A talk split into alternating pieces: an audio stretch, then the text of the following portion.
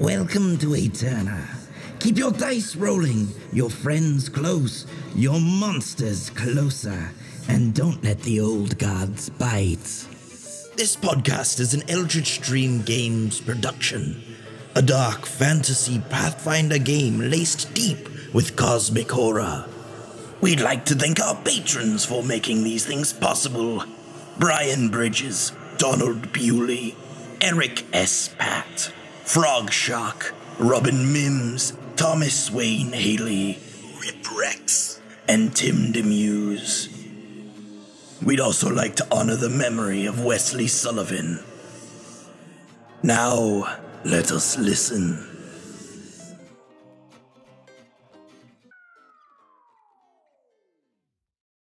Last time on Dungeon Ball Z, y'all didn't get eaten by a dragon.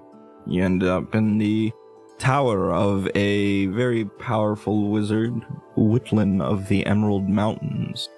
He is the Sage of Time, one of several sages throughout the world.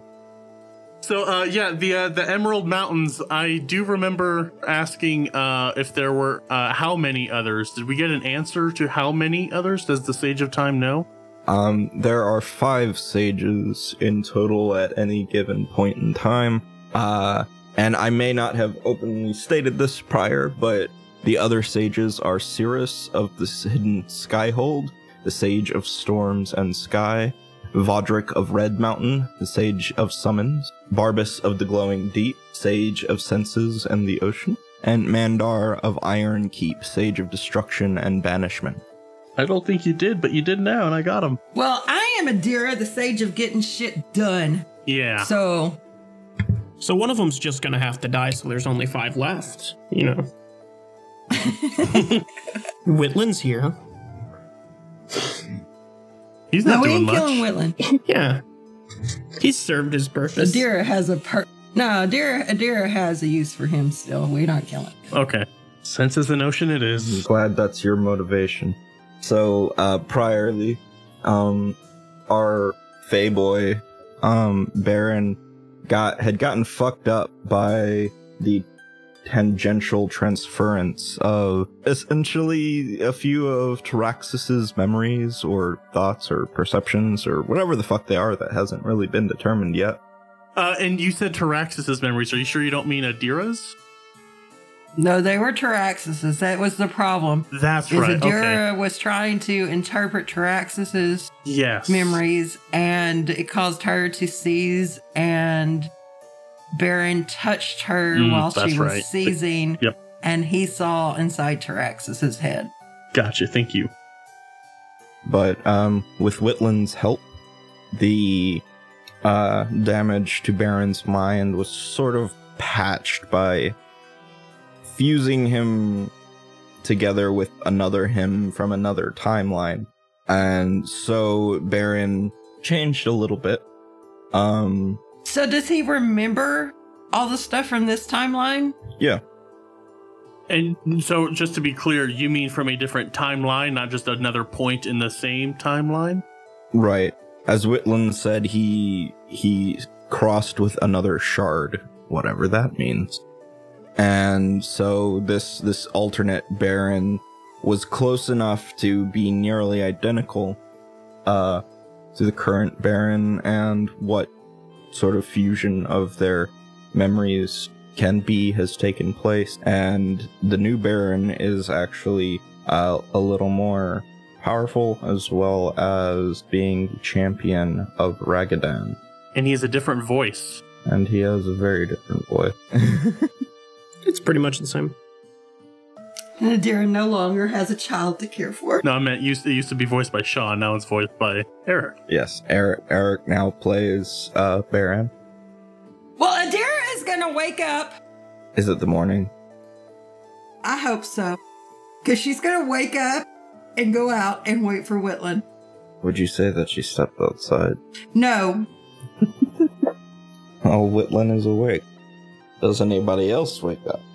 I think eventually Kumiho does wake up as well. Um, puts his armor on, does his daily prayer, straps all his weapons on, Starts uh, flexing his body because uh, yesterday he uh, nearly died from a dragon, and he's he's he's anxious to uh, get back on the road. Okay. Uh, and Baron will also wake up probably a little later than the others, having had uh, a bit of a trying time for the past several days. So, getting a good night's sleep is uh, probably high on his to do list. So, Whitland, Whitland is around. Um, you're in the lowest level of his little tower that's bigger on the inside. You know, stereotyp- stereotypical wizard shit. And he can be found in the main, uh, the main chamber, eating a sandwich from his magical fridge. She'll just walk right up to him and be like, Well, are you ready? I suppose I'm ready if you are. I was born ready. It's one of the advantages of never having a childhood. if you'll follow me then. And just for my own recap, this is to try and understand what you were seeing, right? Uh, yeah, he told her that she could show him the memories with, he could keep it from basically causing her to seize and go into a coma. Hmm. Um, and help her understand what it is she has seen of Taraxis. Okay. Ba- basically told her he could give her some information on him as well, so. So you return with him once again to the to the chamber with the clock on the wall. Uh, the furnishings this time are a little bit different, a little more comfortable looking. Not some big s- slab in the middle for to lay someone on. But in the place of the slab, there are two relatively comfortable looking chairs sat facing each other. Yeah, he'll motion to one, She'll sit down and he'll sit across from you. and she'll look at him and say, Well, I should probably warn you. I can't really control what I show you, what you see. That will be alright. It's not directly the real power that will be doing this, actually. I just want you to know that uh, if something other than Taraxis comes through, the stuff you see is not going to be pleasant. I've seen a great deal. Do not underestimate my ability to. Have you spent 3,000 years in Abaddon? I wouldn't say I've spent 3,000 years in Abaddon, no, but I have been there and I've seen much of what it has to offer. Well, it's not just a matter of seeing. You will you will feel what I feel, think what I think. It can be a rather emotionally trying experience. Not quite, but I do appreciate your concern. And there will, raising up from the floor, there will be a narrow pillar, atop which sits a smooth uh, disc that appears to be made out of agate. If you would, please place your hand on this. Uh, she'll remove her glove from her non-gauntleted hand and place it on that. You place your hand on this disc and you feel a slight cold sensation. Not an unpleasant or foreboding one, but just a bit of a chill kind of run up your arm. The sensation's almost like a cool breeze blowing on you. A small sphere of light begins to form above the pillar where your hand is placed. And a pair of smaller orbs appear beside it, uh, significantly smaller in size, almost points. Whitland and says, uh, I ask that you try to relax. Um, focus on the sound of the clock. And you hear the tick, tick, tick. Um, what do you uh, what do you want to do? Does this feel weird to you? Do you want to do it? What you doing? Well, Adira's entire life experience has felt weird. Uh, but, uh, like, I don't think anything in this would scare her. And if you're not scaring her, she's not really affected by this. All right. So, um, as you focus on the ticking, you find yourself feeling almost sleepy, um, uh, but still conscious. Your eyelids begin to feel heavy, and they close. And after a short while, the cool feeling kind of spreads and becomes more turbulent, almost as if you were actually out standing somewhere, uh, like in a field on a cool spring day. The only thing uh, else that you really sense at this point is the ticking.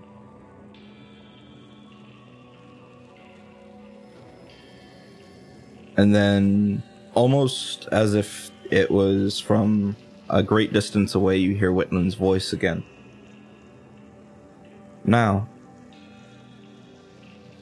try to think about the memory is that you want me to help you understand. This sensation is being filtered. It should protect you from it. It will first be filtered through me and then back to you. Go ahead and make me a will save. An 18. 18. Alright. So you begin to focus. Uh, light begins to appear in your mind's eye around you. Vague shapes becoming more and more focused. They look very strange, uh, but familiar too. You feel like you've seen these in flashes and flits during your seizures. They're a lot easier to take in if quite alien. You feel like there are things that you recognize trees, grass, simple everyday objects, but it's almost like they're flat. Um, you looking at them are able to tell rationally that they are not flat. And things begin to sort of unfold before you quite literally in certain ways. You choose something to focus on. Um, let's say a tree. Um, and as you focus on this tree, you can suddenly see all sides of it at once. And as you try to look at what would be another side of it, you find that you still see all sides of it at the same time, including the inside. It's, as I said, it's in a way unfolded before you, but it begins to change. Yet you feel no more effective. Um, like you don't feel like you're doing anything more than really like moving around it but you can see it begin to become a sapling and then you move another direction and it becomes a very old and ancient tree. You move yet another direction and it seems to shift through a great number of states. Uh, the same tree but influenced by millions of other variables at any given point it lays in different formats. In one, it's burned, turned to ash. Another one, uh, inhabited by a dryad for only the slightest bit of motion. And you kind of begin to figure out that this is just how Taraxis sees everything. It's taking a great deal of focus on your part to attempt this. But like this is literally just how it works for him. Is there anything you would like to seek out in all of this? Oh, she's trying to find out any, I guess you would almost call it personal information she can about Taraxis. Who he is, what he is, where he's from. All right. Um, make me another will save. A 25. So, so you begin like trying to focus on things that are beyond this quote unquote bound of your vision. Uh, and it's very difficult to navigate um, through these memories because every sort of quote unquote step that you take through uh, this other axis of reality is it, it changes literally everything around you. So it's a lot to process. But you kind of figure out the sort of direction with air quotes to head uh to try and like figure what is a sort of path of progression throughout all of this. Um and you travel for a while. Everything seems relatively sort of cut off. Um you figure that it's probably not really that difficult for him to have manipulated what he gave you um with as strange as his uh perception is but there's a certain point where you find yourself in a strange environment. This environment has its walls and floor made out of something strange. And it almost looks normal to you. Not like unfolding and, and up and inside out and all that. Um, and in the center of this room, there's sort of a almost like a cloud um and of everything in this room the only thing that seems to be capable of unfolding is this cloud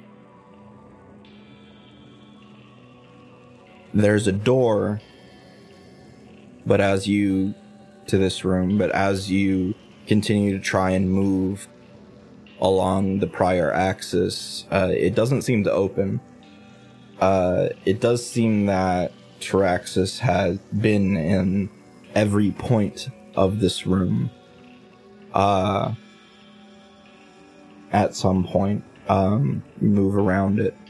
Um, and you sort of also begin to gain the understanding that he's sort of here everywhere at once, but at no point have you actually seen the figure that you recognize as Taraxis, and you're not really feeling much, like physically.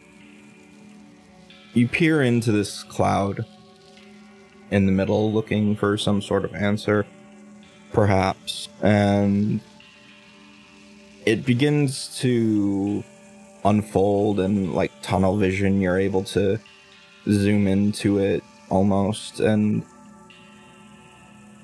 it just unfolds and unfolds and unfolds and becomes infinitely larger. Like no matter how much you get closer it's just there's more. And you begin searching through this. And it's very odd, you think. Uh, I think you would realize it's very odd that you're able to navigate this memory at your will. Uh, as opposed to sort of being dragged along like you have been in most of your other memories. But as you zoom in more, you start to see things that are almost vaguely familiar, like things you've seen in the night sky, little points of light um, and then you begin sort of experimenting with the axis again. And you're able to continue moving inward until eventually you feel for the first time, you feel something like a draw, almost like something's tugging you. Do you want to follow it or continue on just searching around? Well, that depends where it feels like I'm being tugged towards. Is it something in the cloud? Is it something trying Yes, to pull it's in the cloud. backwards? It, it's yeah, in the cloud. Yeah, she'll go towards it. Okay, so you rotate. You rotate the fourth dimension, um, and you follow this uh, this tug, and you begin to um, feel certain things uh, as everything gets bigger or perhaps as you get smaller. And eventually you see an entire world or you see like a, a solar system. And as you zoom in you find a small world with a moon and a broken ring you zoom in further and further and further and eventually you find yourself uh almost like on rails like you can leave here or you can go forward. Like, but you don't, you're having less and less option as to how you want to move through everything. Oh, she's not leaving. Okay, so as you move forward, you eventually zoom into a point where you see yourself standing in front of you. And just um like frozen, like absolutely still. And like you herself see as herself or herself as the original. yourself as yourself. Um, you would like kind of taking in everything around you. You are able to see in uh like every direction at once, and it's very kind of hard to take in, but you're able to sort of direct your focus, but you do feel more strained here doing so. Like there is a lot more uh difficulty for you to focus your attention in one place as opposed to having it spread. Uh, and you would hear Whitland's voice in the distance, almost a whisper. Don't push too far. There's only so much I can do to match his perception. And, uh, so you're, you feel odd, almost like you have a limb that you don't have and that that limb is actually what you are right now in this memory but also like that limb is mm, like a hair on you like a whisker maybe Can she Um, answer too, okay. Whitland? Is she capable of doing that? you can try Then she would attempt to answer him, I guess. what does she say She says, This is me. But I, d- I didn't come here to see me. Where is he? You are viewing things through him so he is likely where you are. And like as, as this scene sort of like you process it a little more and more your head begins to hurt and it sort of starts becoming fuzzy but you feel like um you've it's familiar. Go ahead and make me a perception check. Uh, 21. All right, so you take this in and you kind of you begin to realize that this is the moment probably just like instantaneously like a single vertical slice of time before Taraxis touched you and you had the first seizure. Yeah. Um, she's gonna pull back. She she does not want to see all the possibilities of herself. And that's I mean, that's what she's afraid would happen. So she's gonna pull back from that. Okay. Like, and you don't have, like, you don't feel like you can push it forward, really, either, um, without some sort of strain, and Whitland did advise against that. Um, but you, once again, you feel kind of like you're almost magnetized to a track here. And like as you leave, it's similar.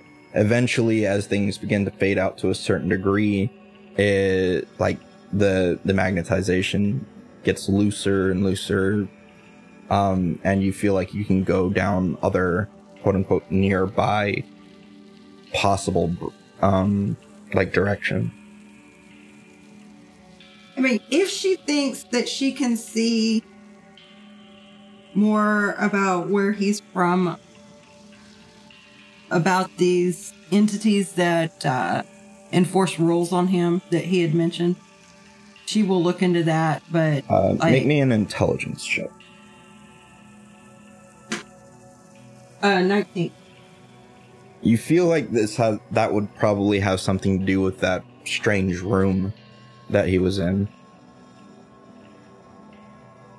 Like she she's not here to try to understand herself or other people, just just him. So All right.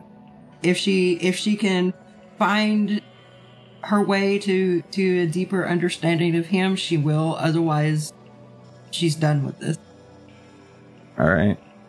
Uh, so go ahead and give me a perception check. We'll say you go back to the room that seems normal except for the cloud. A twenty-four. All right. So you begin moving throughout the various uh, axes that uh, you, you feel Taraxis is capable of moving through this room. Uh, and you eventually uh, are able to sort of like notice a small chain. Um, you sort of like move a certain way, and the door is on a different side of the room. So you begin experimenting with this. Um, it's very difficult for you to to grasp, but you're still giving it a try. Um, and eventually, um, the room, in its own way, sort of unfolds, but it's a much simpler um, folding. Uh, not not nearly as complex as like every technical fiber of a of a tree like unfolding before you. It's more like the wall on the far side of the room just moves away and there's more room uh that sort of like just decompresses from the entirety of the space you're in. Uh then with relative ease you're able to move into that section and there is this time an open archway and uh, through this archway there is another room very similar to the old one but the lights uh, which is kind of sourceless um, but the light of this room is much dimmer. Um, and there's a cloud in this one too but this cloud is much uh, smaller uh, and also much denser and you sort of pick up like as you're passing through the threshold um a, a strange feeling and like so you turn around and you feel an emotion you would equate with interest uh as you're in the doorway uh but only there. Uh, Oh, well, and as you move That definitely piques her interest then, because this is the first time she's really felt something.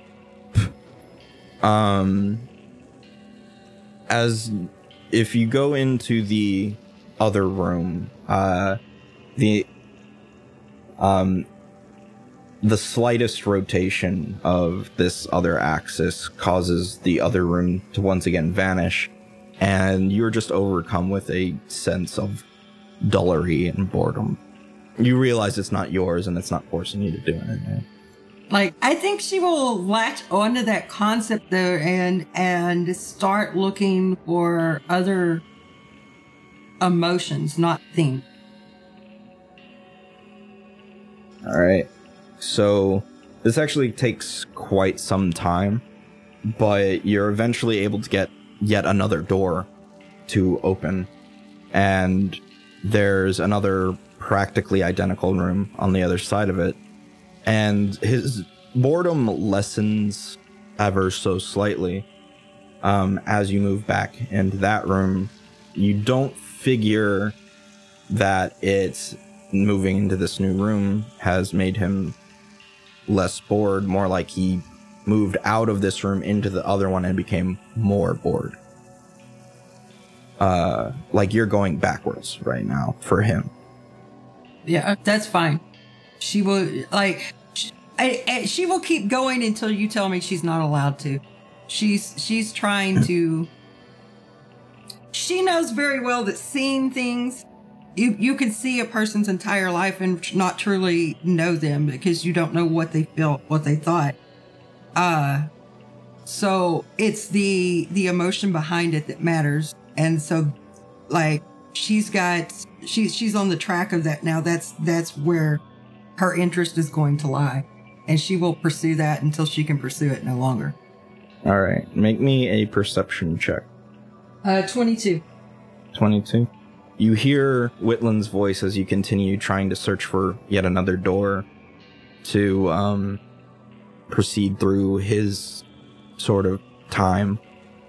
And you can just barely hear Whitland's voice. Uh, he says, Can't go much further. But he's here. I can feel him. You're into other shards now, and my mind is not. It is not natural, even for me. You can proceed, but this will break likely abruptly once we reach a certain point of tension. Will it kill me? No, we will both be unharmed. Then she keeps going. So you continue on. The door opens again. Um, but this time it opens into another room through which um, you can tell that the you're not really able to see it so much. It's like it's been blotted out, but you can tell, like, just looking through the door, that things on the underside of it are unfolding. Like, they're not of the same dimension as the rooms you've been in so far. You can sort of detect presences uh, beyond them, though you also can kind of detect that they are altered in a way that makes them less unfoldy. And they're like, you're close, like, there's a mix of emotional states. Anytime you sort of stop, quote unquote, moving through this space, um, you land on a different emotion, uh, or sense of boredom, or excitement, or relief, or resentment. But that is, um, that is key. That is what she was trying to understand is whether this being really felt anything. Um, most of these emotions, with the exception of the relief, um, seem fairly negative. Um, like he's unhappy, but it's probably like less unhappy than he would be were he not this unhappy. So, like, you sort of are kind of able to piece together that sense, but you're not able to move like fluidly through this experience to experience it as he did. Um, and you feel like there are answers beyond that next door, but upon trying to approach it, you suddenly hear the ticking of the clock again, and everything is dark, and you open your eyes and you're back in the room. Whitland, Yes. He he looks to be sweating some, uh, and not really pained, but as if having a uh, having just endured a great strain. when I am through saving the world, you need to teach me how to do this. This so much is not something taught, but granted. If you're up to it, and you know, see if you are, perhaps. You're not a good fit, however. I'm it's not really an option. I am a disciplined woman. You teach me, you teach me what is acceptable, what is not acceptable. I will play by the rules. The rules are an extremely important part of all this.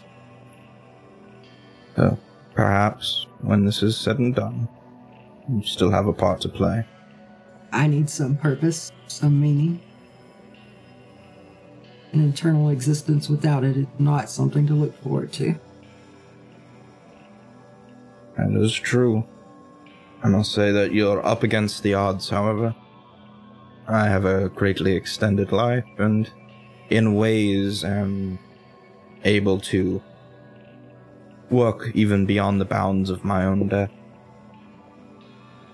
But you, as an immortal being, gaining even greater extension of your existence is something that actually works against you in the likelihood that you can take my place. Does not make it impossible, but And why is that? complications with immortal beings having the position of Sage of Time. Primarily therein being that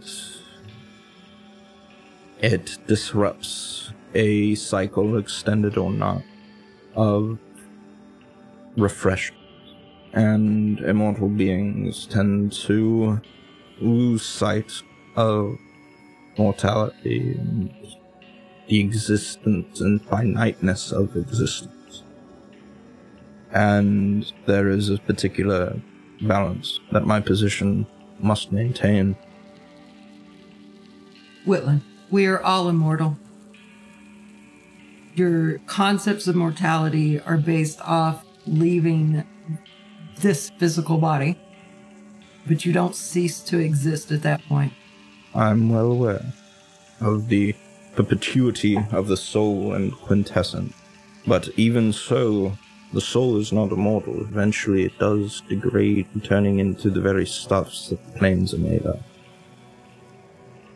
You, with this power, would have the potential to truly exist until the end, which has some dangerous components to it. But it's not entirely up to me, so Why would anyone want to exist that long? why don't you ask Taraxi? He seems to be the one for that. Next time I talk to him, I suppose I can. But most of the time, 3,000 years feels like too long already. And the prospect that uh, it's going to go on for a long time yet is a bit daunting. Well, I have lived somewhere between 65 and 29,000 years, give or take a few centuries and or minutes. But you have a reason to exist. I do. But when you have this power, it is daunting. And while there is a purpose, all beings can lose their sense of purpose.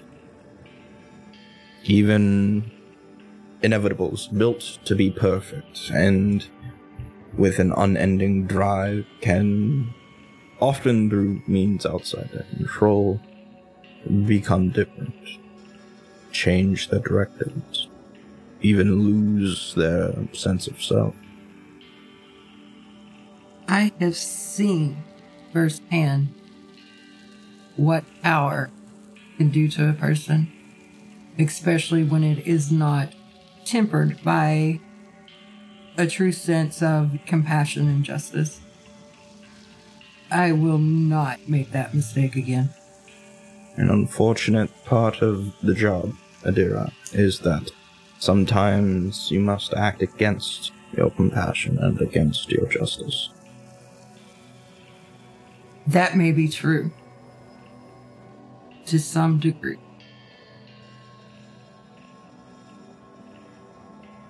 But those are the only things that can truly keep keep you in check. when you have power and you do not answer to anyone else, you're capable of great harm. This is true. The sages, however, do. Well, I wouldn't say that in a traditional extent we answer to somebody. We do have a power from which the source of our greatest abilities uh, pull from. So, to upset this source would be, al- albeit once you have the powers, you're already determined not to have done this, but essentially, this is what I was talking about by it's not entirely my choice. You will either be worthy of it or you will not. Determined by whether you ever will or ever would lose the path, so to speak. I'll not lose my way again. Perhaps. We will see. I have hope for you, Adira, but it is not something that I for sure can say. It would also likely put you at odds with Taraxis, with whom I believe you have a friendly relationship. Are you incapable of disagreeing with your friend? I have very few. It is a lonely existence. So is this one. That is a fair point. But now, with this done, uh, he'll uh, begin to stand as the agate disc lowers back into the floor below. I believe I would like to take some aspirin and. Uh, believe you haven't yet had breakfast. It's been a few hours. I know. What the hell is an aspirin? Oh, it's uh, medicine made from an extract of a tree. It's from the future. It's good for headache. All right, breakfast, but then we have to be on our way. There's still a lot of work to be done. Very well. Uh, you go ahead and head downstairs. I have some things to collect that may help you on your journey. All right, she will head downstairs. All right. Well, we're going to rewind for a little bit, uh, because that, as I said, took a few hours. Now, it technically took a few hours in a time chamber that distorts time, so is closer to an hour. But, uh, what are Kumiho and Baron doing during this? Oh, damn. I was kind of hoping you were going to jump to us mid conversation. uh, for, in, in the morning after his uh, prayers, Kumiho will uh, Kumiho will go about uh, just seeing to Sweet Feet, making sure everything is fine. Uh, I believe we had a couple other travelers with us, didn't we? Uh, Or was yes. it just no, us no, no. now? Um, there's, There's Clint in this yeah, that's theory. what I thought. Okay, yeah, we didn't part ways with Clint. yeah, Clint's, Clint's still there. Clint's OG. Yeah. Uh, Uh, Clint has been pouring through the various books on display in the shelves of the main chamber. Okay. Uh, well, I mean, I guess uh, Kumiho will, you know, start with checking in on Clint, and uh, he he's uh, yeah, I already said he's suited up and everything. So yeah, definitely check in with everyone, see how everyone's doing. Uh, it's only been the day after the dragon thing, right? Mhm. We haven't spent. Okay. So yeah, uh, I wanted to make sure I had the timeline right. Uh, yeah, he'll Kumiho walk up uh, and observe Clint poring over books. He seems quite absorbed in a rather pristine looking tome. Uh, go ahead and make a perception check. Okay. Uh, 14 for Kumiho's perception. All right. So you're, um, he he's sort of like sat back in a chair and has the book in his hand uh, to support it, uh, while flicking pages with his other hand. Uh, you are able to pick up a portion of the title. Says How to serve humans? no. um, it says uh, that you can see fourth millennia, Ater, uh, and then beneath that, under his hand, it says Saluna. Uh, Clint, are you reading a history book? I, I suppose you could call it that. Yes, it's more like a. It's odd. It's it's written from the first person, uh, but almost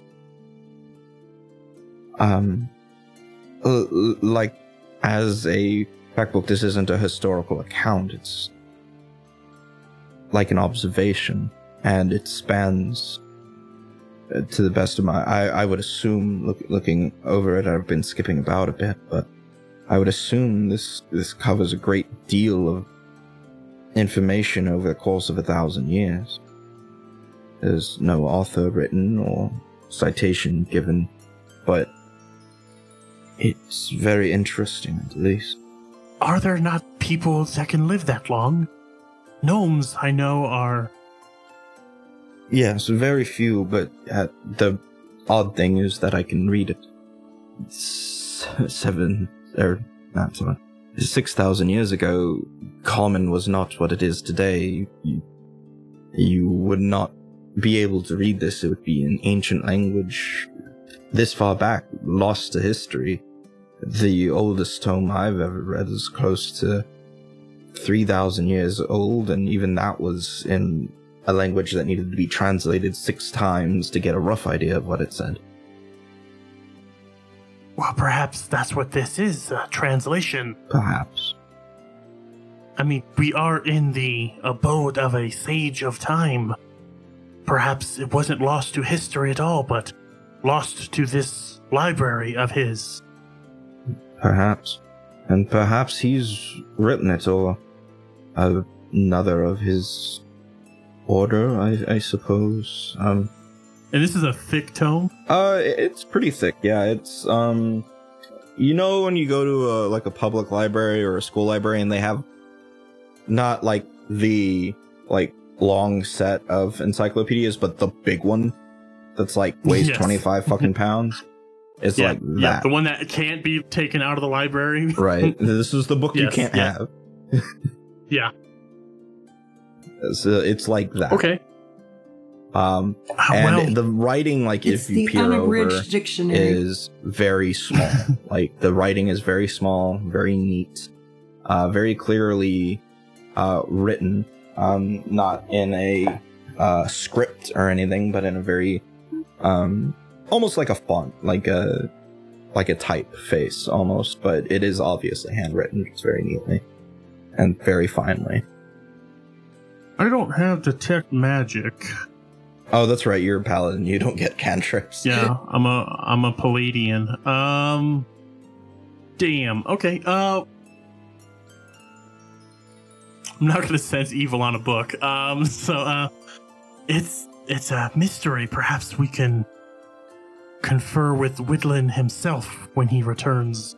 Is there anything you were able to glean from it? Did you happen to read the last page by chance or uh, the first page? Um, I, I did read the first page. Um, very simple opening, uh, and to which it began with a location and about another, uh, just skimming, I'd say another 15 pages of events during, uh, the first month of the first year in roughly that area.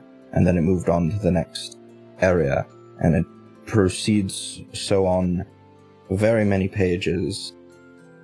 And I do believe this book is likely magical. Um, I have no way of telling if it's magic or not. I, in the cart, I have a, I have an eyepiece that's able to detect magic.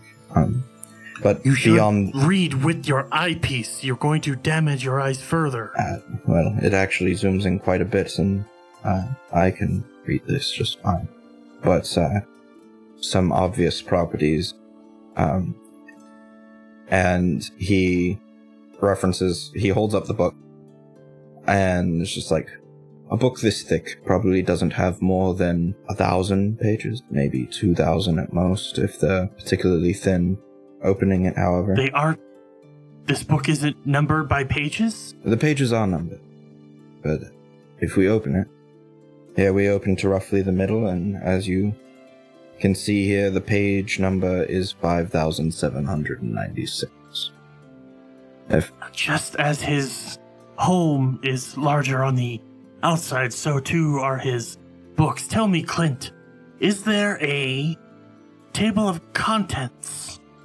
That is a good question. And he'll sort of close the book again, turn it to where its front's down, and open the back. Uh, it would appear that there's a glossary, likely there's an index as well. And he'll flip back like 30 pages, um, Mhm. and be like, it would appear so. Index. You say this is how old? It, it spans what period of time? spans from from the year 4000 as it so state. Looking at the books on the shelves apparently this world simply became around 10,000 years ago. Uh, take off a few months. In the index, is Helios listed? uh, yes. Um, though it's in parentheses yeah What is outside the parenthetical? the arid region Go to that page, please. Uh, there are many pages. What year? The basically the book is divided into years, and then those years are divided into area. So there are Okay. four thousand years in this book, or there are a thousand years in this book, and each year is divided into areas. And uh, correct me if I'm wrong, but you said this was a 6,000 year old. Okay, so, you know, I, I'm trying to do a bunch of mental math and gymnastics. I'm just going to outright say, is Adira Prime's time listed in this book? In this one, no. Okay. Um, like I, I would assume Like, do I have to- do I have to try and get the- the, the answer math you're wrong? looking for? Like you ask if um Adira or anything that she's mentioned about her homeland is in this book, and it's not in the index or the glossary. Okay. So not this book. I was I was just curious. Uh Adira has told me some of her tale. I wonder if after she was oh well, while she was incarcerated in Abaddon, if there may be any mysteries to be revealed about her memories past, but perhaps not in this book. Tell me, Clint, what do you hope to gain from this ancient knowledge? Are you searching for something in particular? No, I, I can't say that I am. I was simply, I suppose, perusing. Of course, my interest is in the historical, but I've never peered at anything that I could say is more than a few thousand years old. As you say that, Don remembers that's exactly Clint's bag, so apologies. Uh, so uh, Kumiho will go over to the shelves and try to find the book from that time of Adira. So you would get, you're not 100% sure, but you would guess it's Sure. between 7,000 and 9,000. Or it, it's either it's either in the 7,000 book or the 8,000 book. Okay, yeah, because I, Adira is just shy of 3,000 years old. yes, that's I see. I knew that, but I, I couldn't remember what year we were in. Uh, you're so in the try- year uh 10,000 technically. Okay, so so seven. Okay, so I need the seven thousands and uh, maybe the start of the eight thousands if uh, if I want to see kind of post Adira sort of stuff. So that's ki- like Kumiho knowing Adira is trying to figure things out. Um, and um, I guess I don't need to say, but I will say he's not like suspicious of Adira at all. He's just curious about his uh, new friend, newer friend. Um, and just you know, if there's stuff to learn, he's interested. All right. So, um do you peruse this book by yourself or do you ask for help with it? Uh, you know, Clint mentioned a nifty eyeglass. Uh, Kumiho is a middle-aged kitsune. Kitsune? Kitsune? Fox guy. However you wanna Uh, say it. So if if I said, that? however you want to say it. Okay, I didn't know if you had like a, a one that you guys prefer. Uh, yeah, if uh, Clint could hook me up with that eyepiece, if I could use that, or maybe give Clint the eight thousand, or Baron if he'd like to uh, join us, we can divide and conquer. But he's fine. Just he doesn't know how long unlocking the mysteries of Taraxis is going to take. So he's he figures he's got plenty of time to uh, sit in a comfy chair and flip a book. Okay. Does Baron do anything? So, um, after waking up, Baron is going to kind of like take a good portion of time to find a mirror and kind of look over himself, noticing the uh, the change in the color of his scales and just kind of seeing if anything else has changed about him. Um, uh, Not much, really, on a physical scale. Um, like you remember your scales being purple, but you also like remember them always being blue. It's not like you have two parallel memories of that. Like when you try to think back, they're always blue. But when you like but you can also recall that that wasn't the case but only like on a conceptual scale basically Yeah, and he's I think he's got just this kind of feeling of um like this isn't exactly me, but it also is what I've always been. So he's he's kind of just um I don't want to say refamiliarizing himself, but he's just kind of um like stretching out and just feeling it and making sure everything feels the same. And there's probably just that little bit of like, like this isn't quite right, but this is how it's always been. Um, in his head, just a little bit of a a strange thought that you know he's probably never even had the like idea of having before. mm-hmm. and uh, after a, a decent amount of time, probably like 15 or 20 minutes after waking up, of doing that, he'll kind of get dressed and head down to uh, try and find everyone else, see what they're up to. so uh as you're trying to sort of wrap your head around the concept of being one person that was actually two people but is actually one person and is now no longer two people that were one person but just one person who is one person. You kind of like come across a few other things just as you're trying to like think about things to see if there's any discrepancies like in your memory and stuff. And the orb that you were searching for in starlight you actually n- realize that you know a little bit more about it now. Um you know that it's actually a magical tool of relatively great power situationally. Um it has the ability to open rifts to other planes in places where that barrier is thin like naturally or through magic or what have you. So it's able to open those rifts it's also able to travel along very specific lines that that it reacts with. But beyond that you head downstairs. Uh kumiho and clint are both reading fat ass books with a ph and two t's.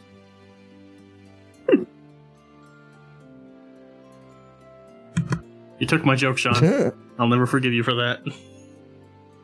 Um, and when you said it can travel along certain lines, Uh, you're not entirely sure what it means either. Uh, but like you seem to remember having this explained to you at some point by Clint. Gotcha. But you also know that in this uh line of reality, Clint hasn't looked at the orb.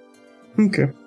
Uh, and I wasn't quite able to to get there. Did we attain the orb? Um, it was kind of Baron's reason for being in Starlight. Um, he didn't really know why, but he was supposed to go find it, and it was uh, it was in a magic shop, like in the storeroom. Uh, Okay, he did. He did uh, get it then. Yes, it, it was attained. He just in this shard, quote unquote. Um, he didn't know why or what it did. He just knew he was having like weird ass dreams telling him to go get it. Yep, yep, yep. Okay. Where are they uh, reading books? Is it like just the general room? Yeah, it's we the big of- round room that like is the first room in the tower that has like the eating area and the fridge and the sitting area and all that. It's a big, very open room that's pretty well uh, decorated and furnished, and has the little Roomba broom thing animated. Roomba. Broomba. Um, yeah. So Baron will will come down and um, he's walking just a little gingerly. Um, but uh, he's you know scoops up some some breakfast for himself and kind of goes uh. So uh, what are you? What are you lot studying then? Oh, good morning, Baron. We are, uh, well, to put it indelicately, I am looking up Adira in the history books. Hmm. Uh, find anything interesting, I guess.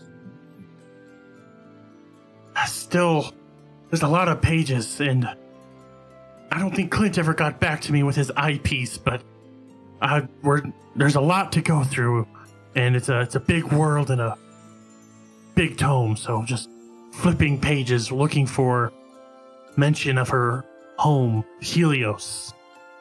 How are you feeling today? A bit like a new man, I suppose. Uh, it's uh good though. I'm I'm well. Uh, yourself. Oh, I'm I'm doing just fine. I it feels good to do something as mundane as flipping through a book instead of terrassing through a canyon trying to avoid wendigos and dragons. Yes, uh. It, um. Fuck, I completely blanked on a response. um. Okay, hold up. Oh, sorry. No, go for go it. ahead. Oh, well, well, Tracy. So, why do I have Helios in my brain? Uh, he I thought. Well, that's the name name of the place now, but uh, that's not what it was named 3,000 years God ago. God damn it. Okay. I like when I said it, I'm like Helios sounds way too. I could have. Yeah, I knew the name. Yeah, you've heard her introduce Yeah. herself as Shabti of the Maka Yeah, Varl. yeah. But for some reason, I keep having Helios. But well, Helios. Helios is the Um, name of the country in the modern day, not not like the Yes. the kingdom, but Yes. like the the regional country, like Noctis or Yes. Obscurit. And Okay. those names have also changed over the millennia, but Of course. um, okay. each of these major regions is referred to by sort of a given name, and then like it's addendumed in parentheses by currently named X or Y. So okay, so it's so th- these tomes, though they're ancient, they are made contemporary for people of our time to understand. them. Yes. Is that accurate? Okay. Um, and you're not sure if that's a magical property or if they were written by someone Yeah, I- from now. But then, Paladins don't have the ability to know if things are magic or not, just bad or good. uh, and Clint does go get the eyepiece. It takes him a few minutes. Okay. Um, because he has to go outside, grab the shit, come back in. Sure. Um, Yep. Yep. I was just teasing him. and Cool. it does allow you to tell that yes, the book is magical. Do you have spellcraft or knowledge arcana? I believe I have both. Oh. Let me check. Uh, no Arcana, of course. Oh wait, no, it's Knowledge Arcana. So I have a plus one, or I have. I think I took Spellcraft. Yes, I have a plus four to Spellcraft. Does either one? Does it matter, or should I do the Arcana? Knowledge arcana skill to determine the school of magic involved in each of the things auras, and uh, you can attempt to identify the properties with spellcraft. Okay, so I need to do both. I'll do Arcana first. Okay. Uh, ten for the Arcana. Uh, you are not sure what these auras are. You are capable of determining that each book has two aura. I'm gonna use my own dice uh, because Fantasy Grounds is famous. So I have a plus That's- four to that's fair. That's a ten for spellcraft. you are unable to identify it, and um, That's fair. I don't think you can try again for the rest of the day. no, not uh, yeah, not for another day. Yeah, Well, there's a certain if I remember. range of failure where you can. Um, Oh, okay. let me just double check. Yeah, it's okay. Yeah, there's there's uh, some podcasts that I've listened to where they have to identify this bitchin' magical item. Three of the five people fail it, uh, and the other two aren't magic users. So like, yeah, you don't really know what this magical uh, battle axe does until tomorrow when you can check again. Okay, no, it's not a degree of failure, so it is just a. Oh. But it is per individual item, so you can try on the other books if you'd like. Uh, I'm I'm kind of settled in with this book for Okay. now. Uh, so yeah, I'll, I'll pop the I'll put the eyepiece. Uh, can you describe the eyepiece? Um, you know those jeweler things? Oh, yeah. Uh, just Mhm, that's just what I a was little hoping. one-eyed jeweler thing that you hold up to your eye. Yep. It's like that. It does zoom in. It's not good for reading because it does zoom in quite a bit, and like you have to be close. But um, it was uh able to detect magical aura. Ah, okay. So, all right. So, yes, I know they're magic, and I'm just uh, scrolling through, and um, I mean, Kumiho's way smarter than Don is. So, I mean, you know, he's. He, I said he was looking for Helios. I mean, Like it, it's quick enough that you can I've- tell that it's sorted in a different way. Okay, but um, like it has Helios in there, but it's not like if it's alphabetical, it's not like going. It's not going to be under the H. It's going to be under A with arid region. gotcha. Yeah, and I did see that in the index. Okay, so yeah, I will uh, continue perusing that. All right. Uh, Kumiho only has an intelligence of 10. So don't insult yourself like that. Are you saying I'm smarter than average? I probably, yeah. All right. Craig got that on recording. Alright. So okay. I thought I for some reason I thought Kumiho was smarter. Fucking Brigard's smarter than Kumiho. The Brigard has like a, what, like a six, 14. 14. 16. Yeah, he's a 16. He's a plus 3. Uh, um, uh, go ahead and roll me a, smart. a d4 and a d20. Okay.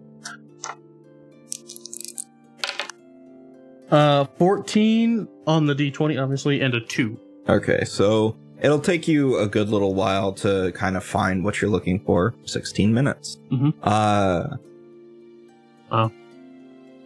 and uh, but you're able to um sort of narrow it down. Like first you find uh you go through the index uh and you're looking for her name basically and, Mhm. or her title and you do eventually find her name and her title uh paired together as well as the addendum of first uh, female ruler of Baral Sham.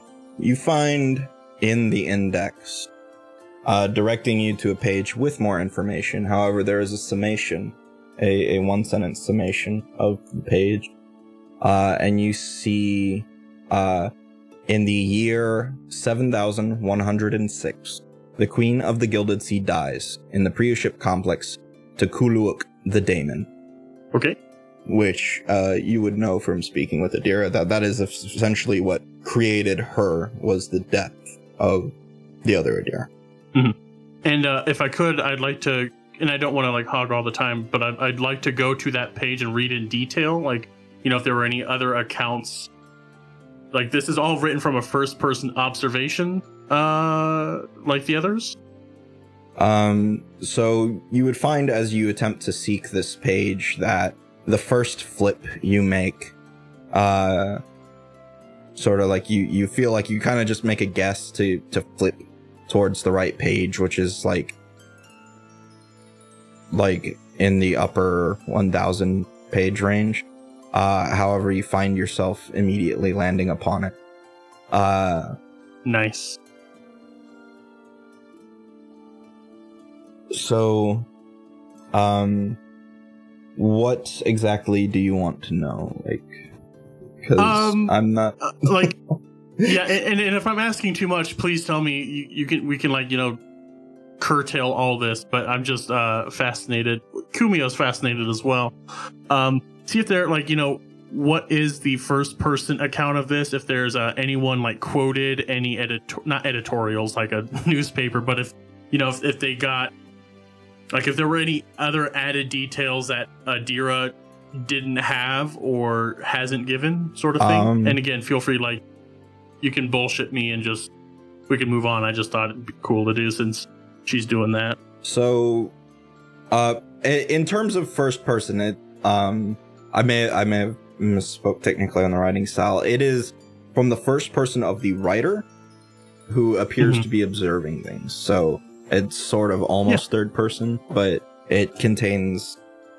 It, and it's more of a sort of this is what happened and doesn't have like a lot on the like emotional state of anybody or anything uh beyond what is Okay. Yeah, there, there's no opinions, no like you know, and and crowds rejoice that the Gilded Queen, Queen of the Gilded Sea, died, sort of stuff. Like, uh like there there's not a lot of like opinion bits in there but like obvious things like if the people were rejoicing obviously that would be in there. Um Yeah. and it um reading here um it's about a two page long summary uh and even those two pages yes are a summary of what occurred. But um it basically tells uh in the beginning very average what the queen was doing. Uh, uh before uh going to speak with uh Kuluk and she uh it states that she appeared confused upon entering the chamber in which their meetings uh would happen Mhm. do you do you know i don't suppose you know demonic do you I I will look, but I doubt it. Um, what would that would that be a language? Yeah, I doubt. Uh, Do you have linguistic? ability? It's abyssal, isn't it? no there's infernal abyssal and demonic I don't see. Oh, well, there didn't used to be because when I asked you about picking my languages, you told me that Te- technically speaking abyssal or infernal will work as well Uh, no, I speak Dark Common, Light Common, and Sylvan. okay do you have linguistic I do Okay. not. But I do have Felagoth mana. not sure that's entirely well, this magical book that that that translates everything else doesn't tell you what was said in a no, no, language no. you The, can the, understand. I was. This was to know what Kuluk means. Um, oh, okay. like it, it is a Uh, name. you know, yeah, and I don't think Kumiho was like, okay, no, that's that's the thing that killed the queen, so he won't look into it any further than that. Honestly, he's more focused on Adira's uh, uh, story, Okay. so it's fine. Uh, it can just be something that's left aside. um, Maybe if you want, if you're if you insist on us doing this, maybe at some point I can ask Adira uh, about oh no, no, no, stuff. I was just trying to see if you knew that detail or not. If you knew what its name meant. Um, I know it's a palindrome. um, but so the, it then recounts that um, behind the queen, uh, an undetected Kuluk emerged. Now, um, having finally devoured enough souls in this plane to gain uh, its true form, uh, without truly, um, truly leaving Abaddon. Uh, and it speaks to some fruition of Kuluk's plans, though that is not clarified uh, here. Um, and how Kuluk then kills her. Uh, how it was several hours before her body was found. How Oh. Can I ask? Was it gruesome? Does, has this already been stated? um Like, if it, if it details it, you can tell me. But if not, that's fine. I'm just physically. Um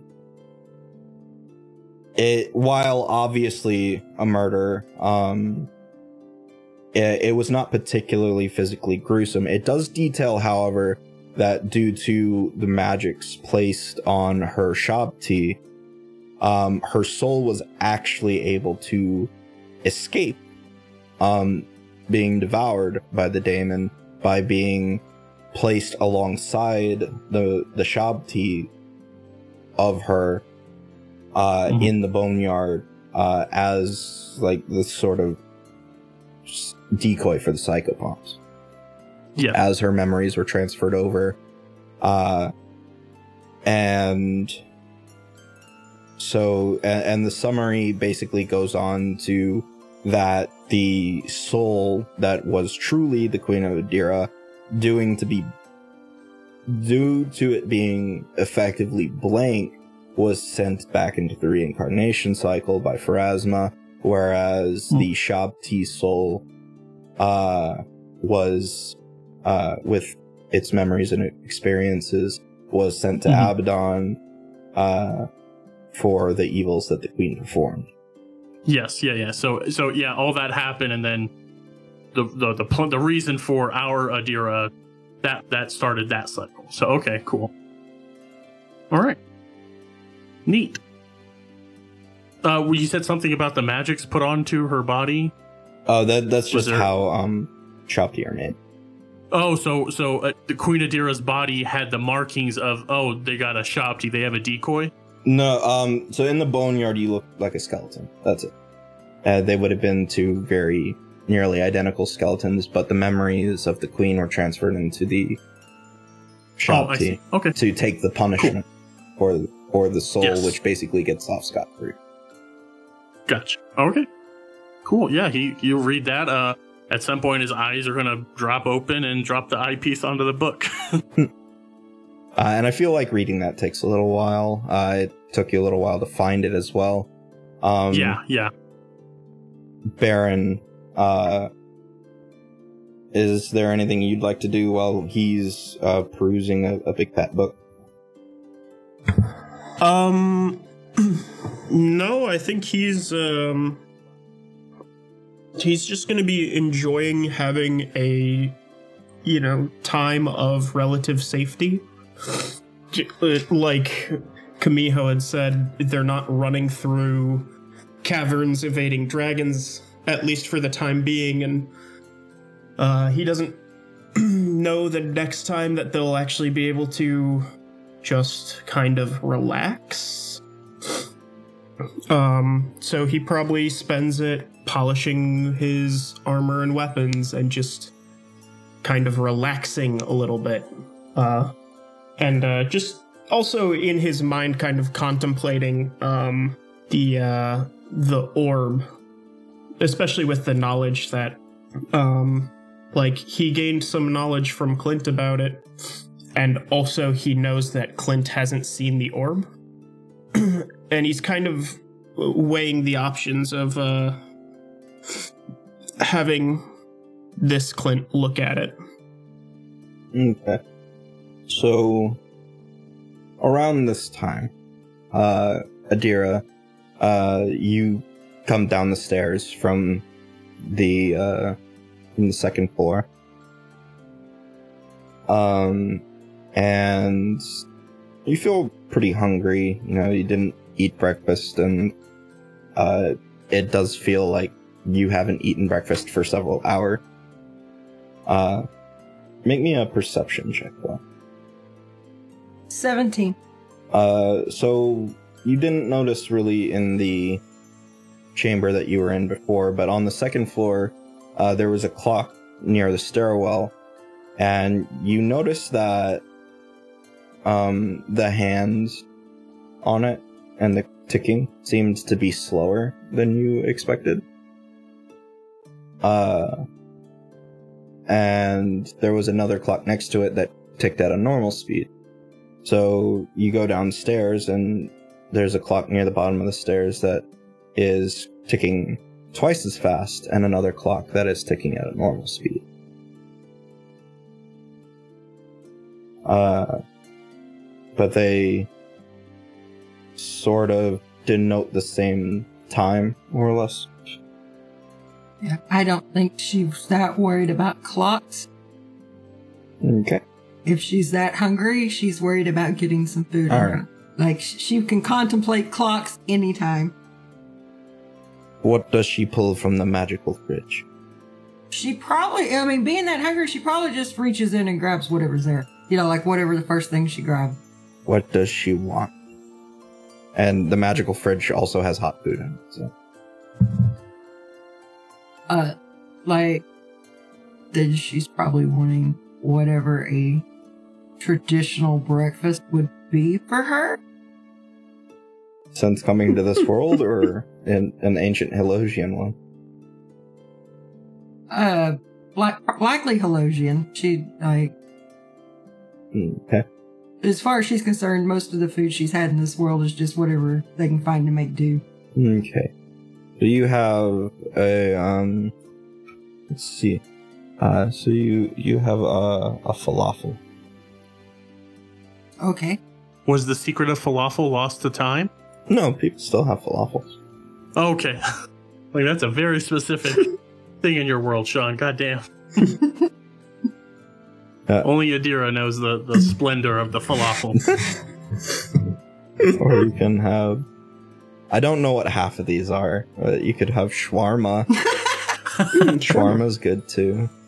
Shawarma's damn good, yeah. Adira's coming down the stairs. Why not both? Adira's You have coming a down the stairs, and Baron's just going. Shawarma. Baron just goes, Oh dear, top of the morning to you. We got potatoes and some corned hash here if you need any.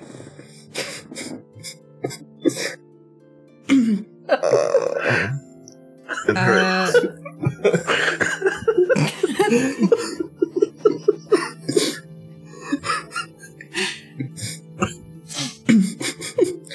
You want an old gun coffee? It's mostly whiskey, but you know, it's add a splash of the brown to it.